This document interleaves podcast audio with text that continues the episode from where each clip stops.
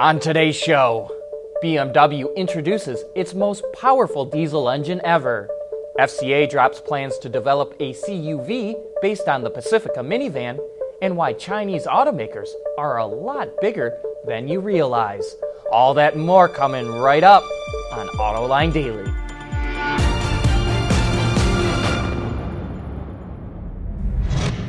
This is Autoline Daily for May 17th of 2016. Google has been working on developing autonomous cars for a number of years, but two employees working on that project recently left to create their own startup company to focus on self-driving semi-trucks. Called Otto, it was founded by former Google Car and Maps employees Anthony Levandowski and Lior Ron. The New York Times reports that the company is testing three Volvo trucks and has logged over 10,000 miles. The company also tested an autonomous truck over the weekend in Nevada. Levandowski switched his focus to trucks because he believes the technology will be adopted sooner by the commercial trucking industry. But Otto is going to have its work cut out for it since most of the major truck makers are working on this technology too. FCA just axed plans to come out with a crossover vehicle based on its Pacifica minivan platform. Reportedly, the plan was to add the multi purpose vehicle to the Chrysler brand. But Auto Forecast Solutions reports that production of the vehicle, which was to go into production at its assembly plant in Windsor, Ontario in 2018, was canceled.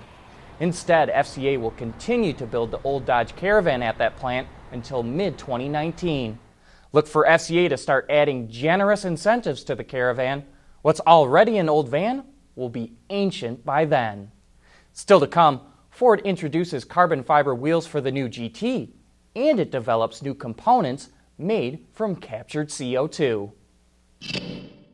AutoLine Daily is brought to you by Bridgestone Tires, your journey, our passion. Dow Automotive Systems, advanced materials that deliver better results. And by Lear, a global leader in automotive seating and electrical systems. Diesels are getting a bit of a bad rap right now due to the VW scandal, but BMW is forging ahead with its most powerful diesel engine ever. The 3 liter inline six cylinder boasts not one, not two, not three, but four turbochargers.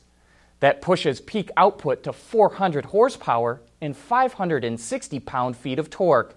The engine will first be used in the 7 Series, and despite the sedan's size, it really gets up and goes. 100 kilometers an hour comes in a scant 4.6 seconds. Look for the new diesel to launch sometime this summer.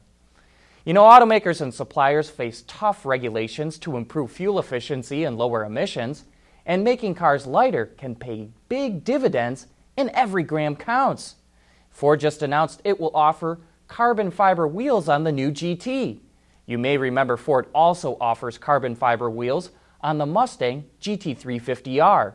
Unlike the Mustang's black painted wheels, the GTs will come in either a matte or glossy finish to show off the carbon fiber weave. By going with carbon, Ford will save more than 2 pounds per wheel and reduce inertia by 25%. While we're seeing these wheels make their debut on expensive performance cars, it's likely we'll see them sometime down the line on more mainstream vehicles as well. And in other Ford news, it's developing new foam and plastic components created from captured carbon dioxide. The company is currently testing the products, which are formulated with up to 50% CO2 based polyols. The new components will help reduce petroleum use by 600 million pounds annually. Ford says it hopes to have the new materials in production vehicles within the next five years. Coming up next, John has one of his Autoline insights that shows the Chinese automakers are a lot bigger than most people realize.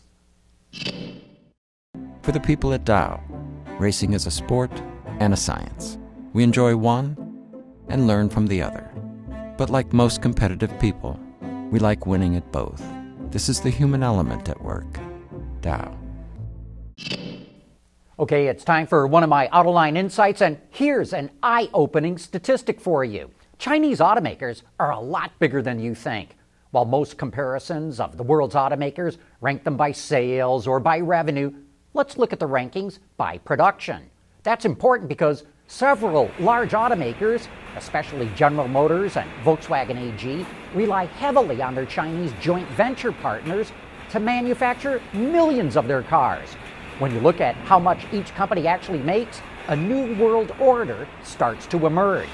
The biggest car company in the world by production is Toyota, with 9.3 million vehicles produced in 2014, the most recent data available. In second place is Volkswagen AG with 6.4 million. That's a huge gap, 3 million vehicles, and helps to explain why Toyota is so profitable. It does not rely as heavily on China, where foreign automakers have to split their profits with their Chinese partners. The Hyundai Group is in third place with 6.3 million vehicles. General Motors is only fourth on the list with 6.1 million.